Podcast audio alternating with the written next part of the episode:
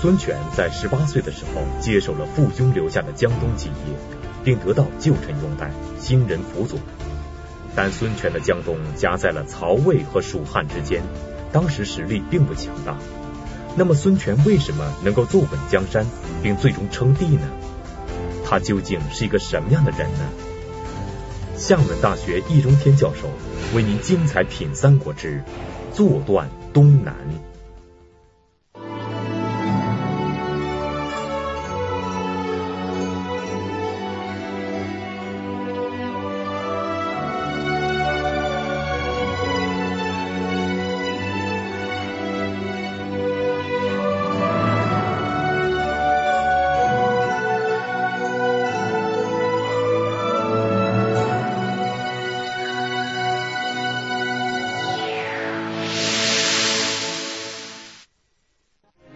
在上一集，易中天先生讲到，尚未成年的孙权接手了父兄留下的江东企业，但夹在曹魏蜀汉之间的江东，当时实力并不强大，而且曹魏对江东虎视眈眈，蜀汉对江东不怀好意，孙权也缺乏安全感，所以公元二百二十年，曹丕称帝，孙权上表称臣，半年以后，刘备称帝，孙权不为所动。但在曹丕称帝八年以后，孙权坐稳了江山，发展了实力，最终在江东登基称帝。他是怎样做到这一步的？他究竟又是一个什么样的人呢？厦门大学易中天教授做客百家讲坛，为您精彩品《三国志》，坐断东南。上一集我们提出了一个问题，就是孙权这个人为什么值得？像周瑜啊、鲁肃啊这样的人来选择呢？我的答案是，孙权确实具有领袖的素质，孙权也绝确实是值得投靠的一个人，他也是三国时期一个非常了不起的人物。后来辛弃疾在他的词里面是这样描述孙权的。年少万兜鍪，坐断东南，战未休。天下英雄谁敌手？曹刘。生子当如孙仲谋。但是，很少有人想到，孙权其实很不容易。我们知道，在魏、蜀、吴三国当中，孙权是最后称帝的，而且拖了八九年，而且两次放弃了称帝的机会。那么，是孙权不想吗？那不是不想，是他不能吗？恐怕也不是不能。建安二十五年十月，曹丕称帝，改元黄初。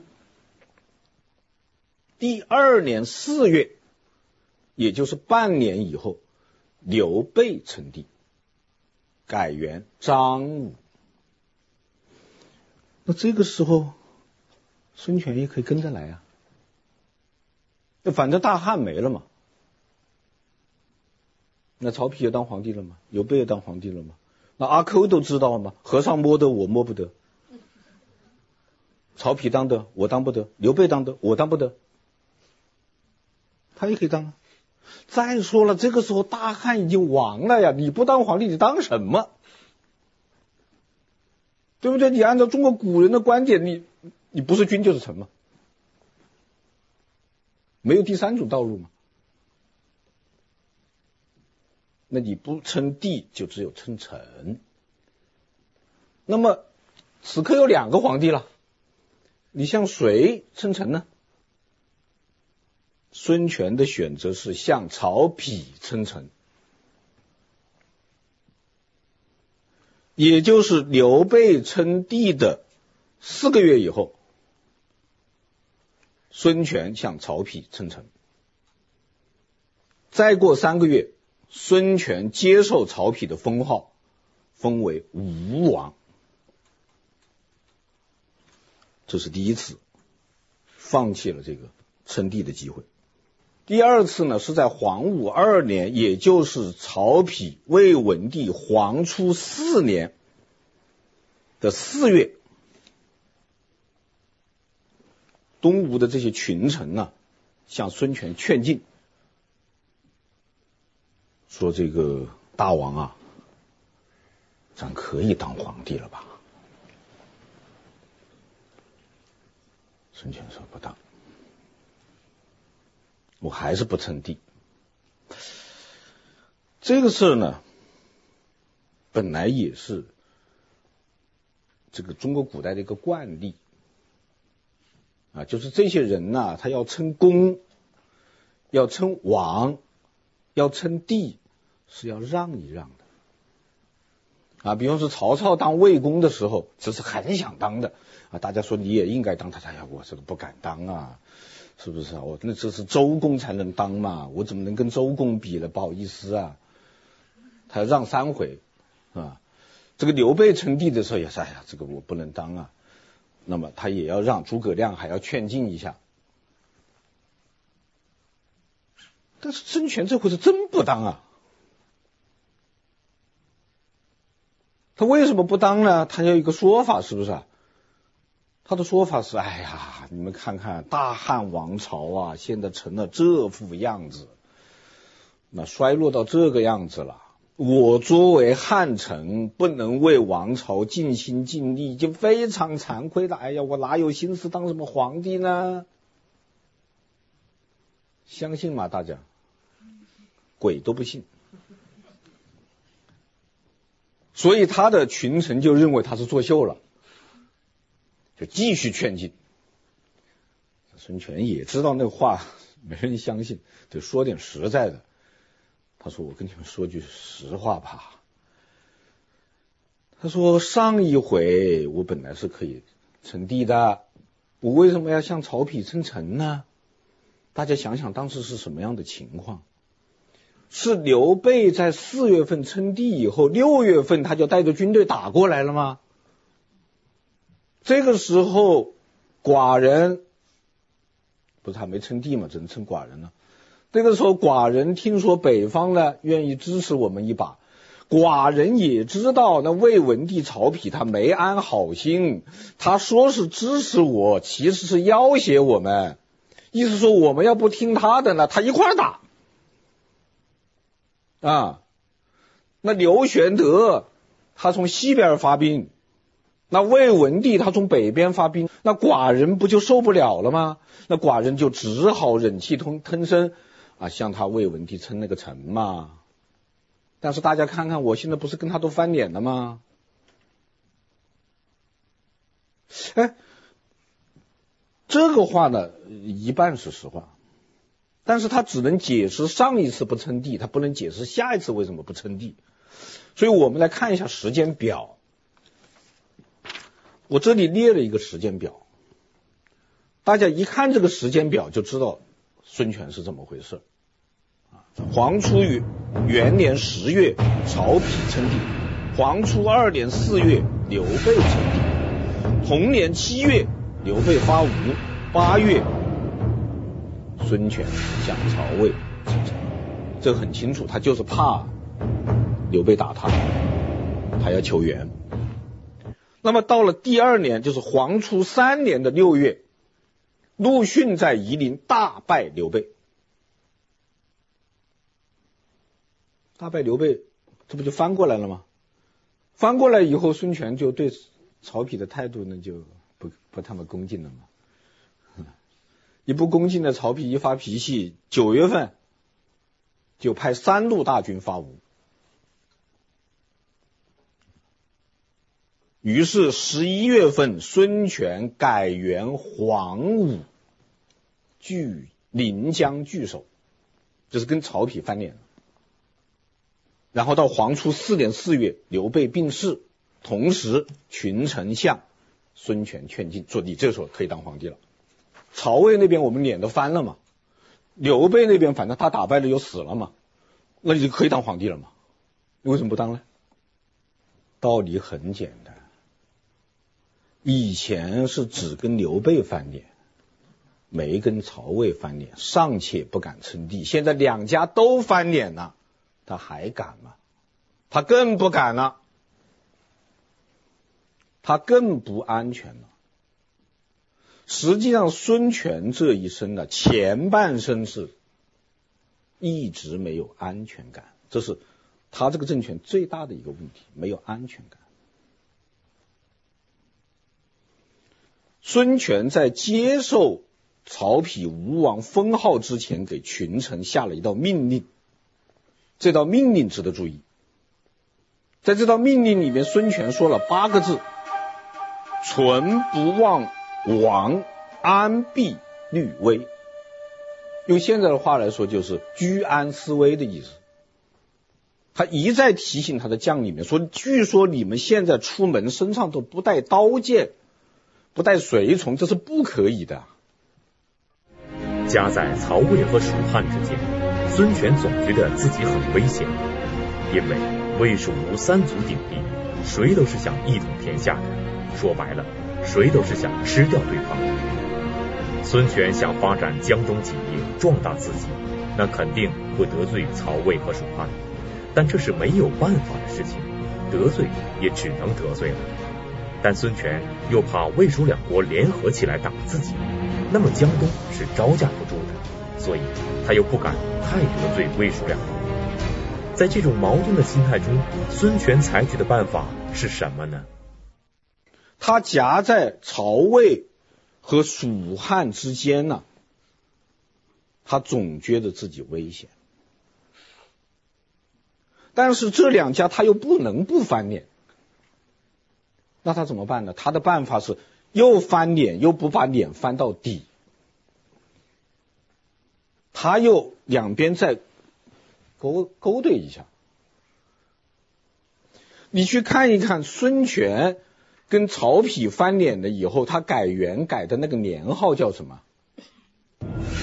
黄。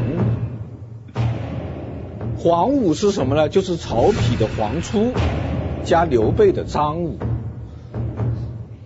在曹魏和蜀汉的年号里面各取一个字，合起来叫黄武。好玩吗？这个人。由此我们就知道孙权的道路是什么样子了。简伯赞先生呢，对曹操有一句评价，这个堪称妙语。简先生怎么说呢？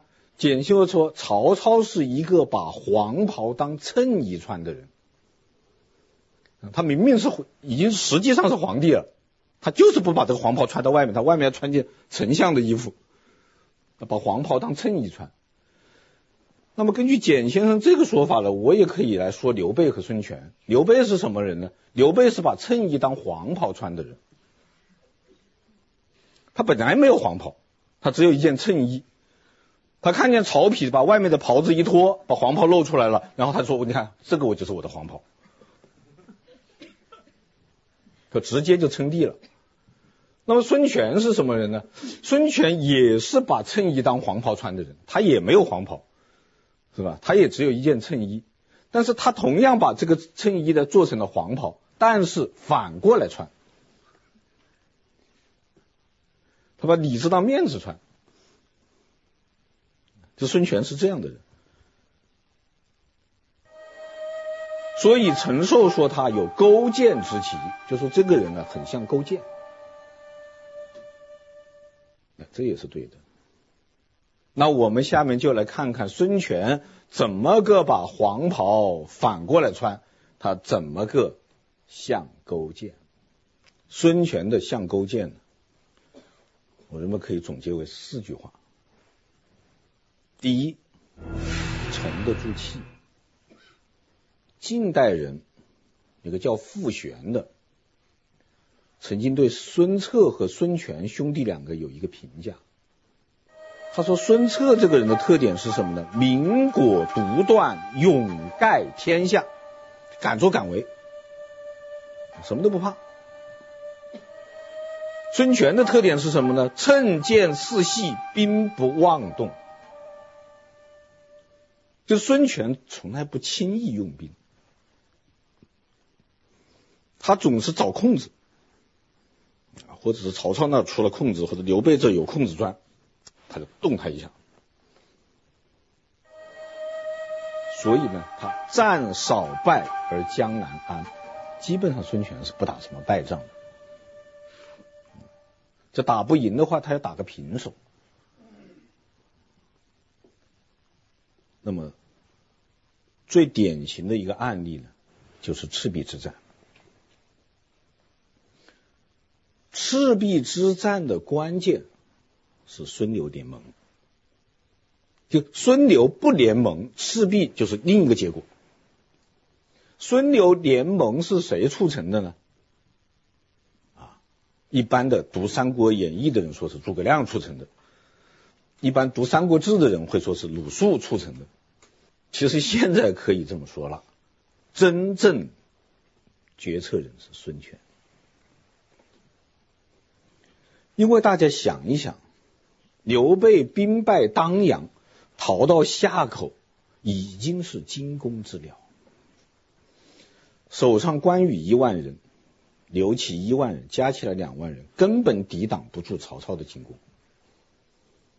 这个时候，刘备只有一条出路，就是和孙权联盟。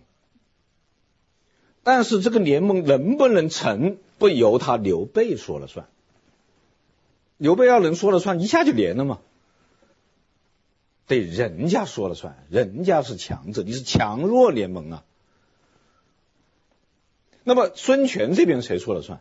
鲁肃说了不算，周瑜说了也不算，孙权说了才算。而且我们现在回过头来看，孙权早就想这么干了，就是在鲁肃、周瑜、诸葛亮劝他之前，孙权其实已经有了主张。大家回想一下，周瑜晚上去见孙权，孙权是怎么说的？孙权摸着周瑜的背说：“公瑾啊，这个事情我们这边已经讨论过好多回了。子布就张昭嘛，子布他们的这些意见让我很失望，只有公瑾。”和这个子敬，那就鲁肃，你们两位两位说的意见和孤想的一模一样。公瑾要五万精兵，一时半会做不到。告诉你，孤已经给你准备好了三万精兵，而且战船、武器、装备、军粮全部都准备好了，马上就可以出发。什么意思？早就准备好了呀，他早就想干这一仗了，可是他就是不说，他装成没有主意，好像所有的建议都是别人提出来的，都是别人要他这样做的，他好像没有主张，其实不是。孙权那时候二十六岁啊。到处征求意见，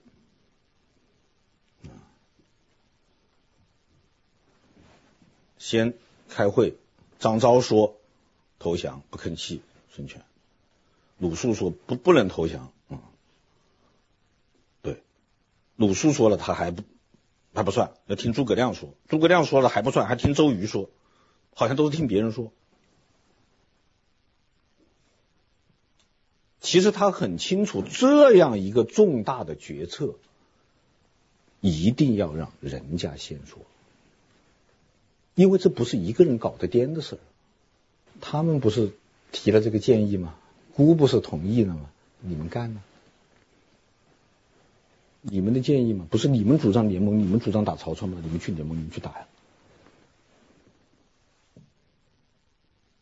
如果孙权一开始就把这个态度表表出来，大家心里头嘀咕怎么办？大家口头同意，心里面不同意，他能好好干活吗？所以说，这真是叫做会当领导，是吧？而且孙权他不怕意见多，意见多有什么关系啊？有反对意见有什么关系啊？有主张投降的人有什么关系啊？怕什么？在这样一个大是大非事情，大家都来发表意见，每个人都表一个态吗？每个人的政治立场不就显示出来了吗？我从此对你们这些人，我心里不就有数了吗？我也不怕时间长啊。孙权他沉得住气。正因为沉得住气，所以曹丕称帝，孙权上表称臣；刘备称帝，孙权不为所动，因为孙权知道，以当时孙氏集团的实力和他个人的能力，还做不了皇帝吗？他需要韬光养晦，发展实力，等待时机。但当时魏蜀吴三足鼎立，曹魏对江东是虎视眈眈。蜀汉对江东也是不怀好意，光靠沉得住气，孙权还做不到建号帝王，一统天下。那么除了沉得住气，孙权还做到了什么呢？第二呢，变得了脸。这个孙权前半生你去看，他不知道变了多少回脸。他和刘备原来是盟军盟友。啊，亲密无间，啊，还把妹妹嫁给他，嫁了没多久，他就去打人家去了。他跟曹操本来是翻了脸的，啊，在那个地赤壁之战的时候拔出刀来啊，我与老贼势不两立，后来又重新又通婚姻了。他是连刘又息刘，降曹又背曹，曹操。来势汹汹进攻的时候，他抵抗。呃，赤壁之战以后，曹操攻势锐减，他投降。啊，关羽在反襄樊啊，威震华夏，声名大振的时候，他去偷袭。等到刘备兵败夷陵的时候，哎，他派一个使节去求和去了。他真像古龙小说里面那些人，总是在一个意想不到的。时候从一个意想不到的角度出了意想不到的一招，弄得这个曹刘两方晕头转向，不知道他要干什么。这是什么呢？这也是懂政治。敌我有，敌我有，谁是敌？曹魏是敌。谁是友？刘备是友。问题在于曹魏这个敌呢，是常常是得罪不起的；而刘备这个友呢，他们常常又是靠不住的。这个时候怎么办呢？那只好洗牌嘛。反正看着你们两家嘛，啊，谁要是这一家大起来以后，我就联合那一家，是吧？看着曹操这边大起来了，刘备撑不住了，赶快联合刘备。后来刘备。拿下了荆州，又拿下了益州，拿下了汉中。看着看着，刘备大起来了，他联合曹操。他反正不让你另外两家都这个这个这个这个这个渡啊，不让你过渡。他就像一个砝码，或者像一个秤上的那个秤砣，他根据这个情况，他移过来移过去，而且呢，他还弯得下腰。因为你要变脸啊，你你不可能变的都是凶脸，还要变笑脸，有时候，这个时候你就要弯得下腰。比方说向曹魏俯首称臣，这就是弯腰吗。这个事情很多人都是不以为然的，就包括他自己的人，也包括后代的一些评论，都认为孙权在这个时候向曹丕称臣是失节。因为坚持说，我就是大汉的臣子，绝对不像你这个篡汉的曹贼称臣啊！很多人都是这样批评孙权的，其实这是书呆子话。比方说，有人就说啊，取义不辱，这是匹夫都可以做到的事情。比方说，伯夷叔齐呀，对不对？多有骨气啊！比方说鲁仲连义不帝秦啊，多有骨气啊！你堂堂一国之君，怎么能这样没有骨气呢？这个话是不懂政治。作为个人，完全可以学习伯夷、叔齐、吕仲、连。你个人行为没关系，你尽管学习他们，你尽管有骨气，你尽管去饿死，我们崇敬你。但是作为一个领导人，他不能这样想问题，他想天下大事，想长远利益。这一点连诸葛亮都是这样的。这个 孙权称帝，孙权这边派人。到蜀汉去，说二帝并尊，就什么意思呢？我们承认你蜀蜀汉皇帝刘禅是皇帝，你们也承认我们孙权是皇帝，一个天下两个皇帝，当然我们都不承认曹魏啊，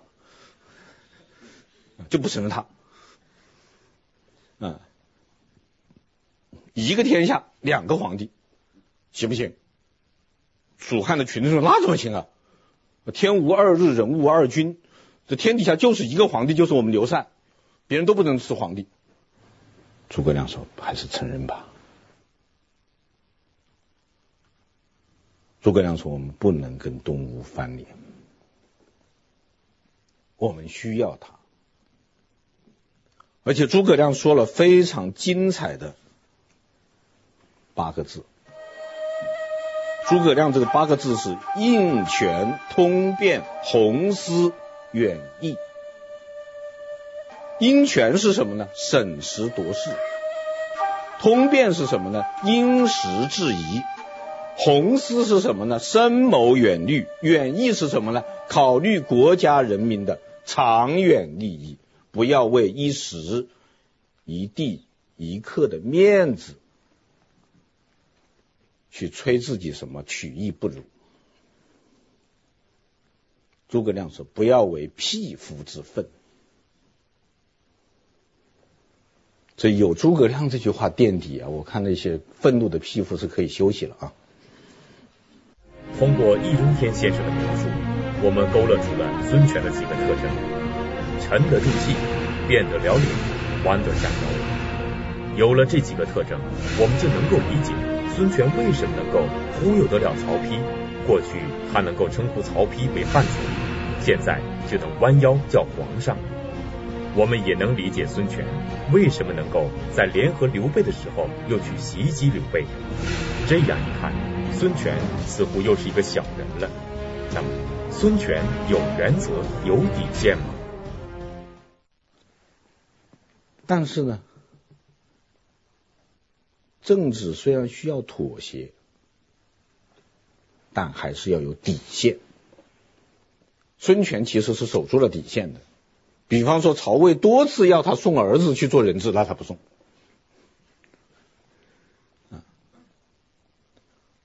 而且呢，他还公开表明我的臣服你是假的，这一点非常非常有意思。他去称臣的时候，派了一个使节叫赵咨。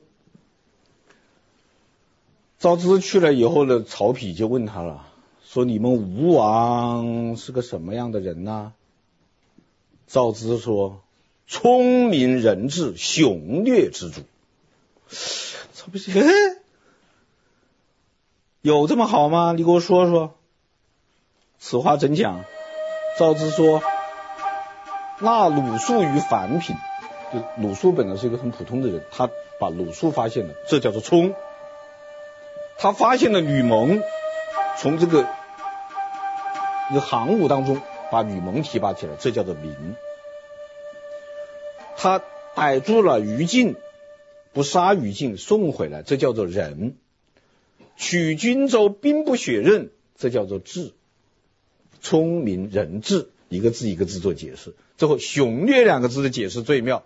赵咨说：“据三州，虎视天下，是其雄也。”屈身陛下，是其略也。话说得很清楚，我们吴王骨子里面是虎视天下的，现在迫不得已忽悠忽悠你老人家，屈身一下吧啊！这叫做什么？这叫做抬得起头。就他弯得下腰，他也抬得起头，甚至他在弯腰的时候，他的头是抬着的。就是他表示悲屈的时候，他不是这样鞠躬，他是，和头抬着的。所以我说他是卑躬不屈膝，屈膝不投降，弃名不弃实，卖艺不卖身，还是个造资。啊，这个魏文帝曹丕又跟他聊天。魏文帝呢，我们知道是个有学问的人，啊，他是诗人，他又是理论家，写了《典论》这样的学术著作，啊，是划时代的，所以他就趁着喝醉酒，就问赵资：“说你们吴王也读点书，做点学问吗？”赵资说。我们吴王呢，很喜欢读书，博览群书。不过我们吴王考虑的是天下大事，率领的是百万雄师，所以他读书呢，抓要领，不会一个字一个字抠着去挑什么小毛病的，做什么寻章摘句的那些书呆子的活，我们无往不做。啊，那曹丕说：“那你看，朕可以伐吴吗？讨伐你们吴国吗？”赵资说：“陛下想讨伐，当然有陛下的力量。不过我们吴国要防御了，也有防御的能力。”啊那曹丕说：“那你们害怕我们大魏吗？”赵子说：“这什么话？长江汉水，金城汤池，百万雄师，同心同德，我们为什么要怕你？” 曹丕问不住啊，最后问他一个问题：“说赵子啊，像你这样的人才，在你们那儿到底有多少？跟朕说说。”赵子说：“哎呀，比臣聪明百倍的，也就是八九十吧。像臣这样的嘛，哎呀，车载斗量，数都数不清楚。当然了，如果就是这样斗斗嘴皮子嘛，也就是争那个面子了，对吧？但是由于孙权沉得住气，变得了脸。”弯得下腰，抬得起头，啊，终于成功。公元二百二十九年，孙权在武昌称帝。武昌就是现在湖北省的鄂州市，不是武汉市的那个武昌啊。在武昌称帝，改元黄龙。你看他这个年号，那个时候是。这个潮流两家都要忽悠啊，都也都要变脸的时候，一家取一个字，叫个黄武，现在叫黄龙了。意思很清楚，朕鲤鱼精跳了龙门了，真龙天子叫黄龙了。那么大家就会问他，为什么这个时候又敢称帝了呢？很简单，这个时候曹丕已经死了。是曹睿了，啊，这个孙权那是不大看得起曹睿的。这个孙权有一个评价，就是曹操呢是没有人比得上的。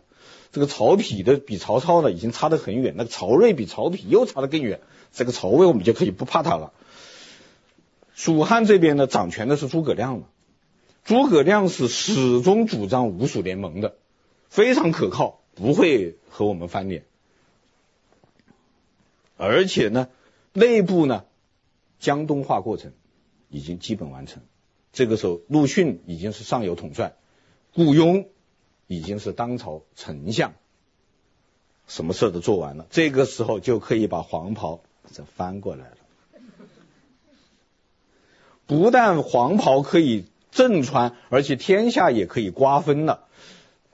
诸葛亮派蜀使到吴国以后，孙权就跟他们商量说：“咱们现在就把曹魏的地方分了吧。”豫分啊，说我们两家欲分天下，怎么分呢？啊，豫州青州、徐州、幽州归我们东吴啊，这个兖州、冀州、并州、凉州归你们蜀汉，他当中还有一个司州怎么办呢？咱一家一半，然后把曹魏的地盘也分了，这就是就是孙权的坐断东南啊，就孙权他很清楚他自己是一个什么人。他知道自己首先得是一个守成之君，然后才是一个开创之君。他知道自己在那样的一个条件下，只能先识时务，然后才能成俊杰。他也知道自己必须先装孙子，然后才能当霸王。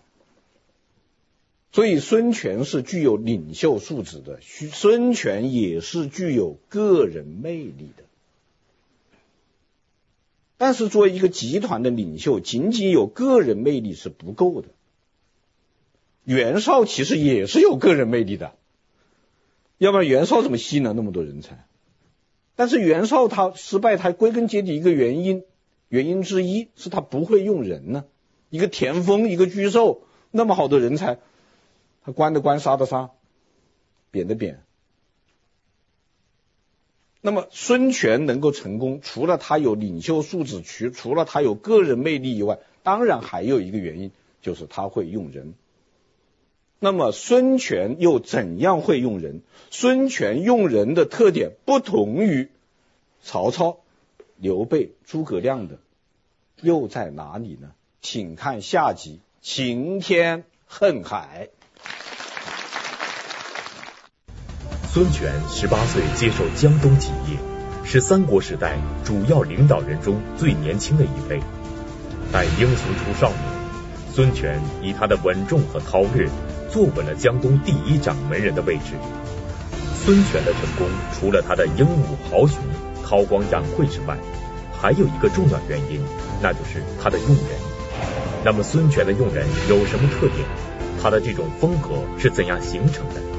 敬请关注《易中天品三国之晴天恨海》。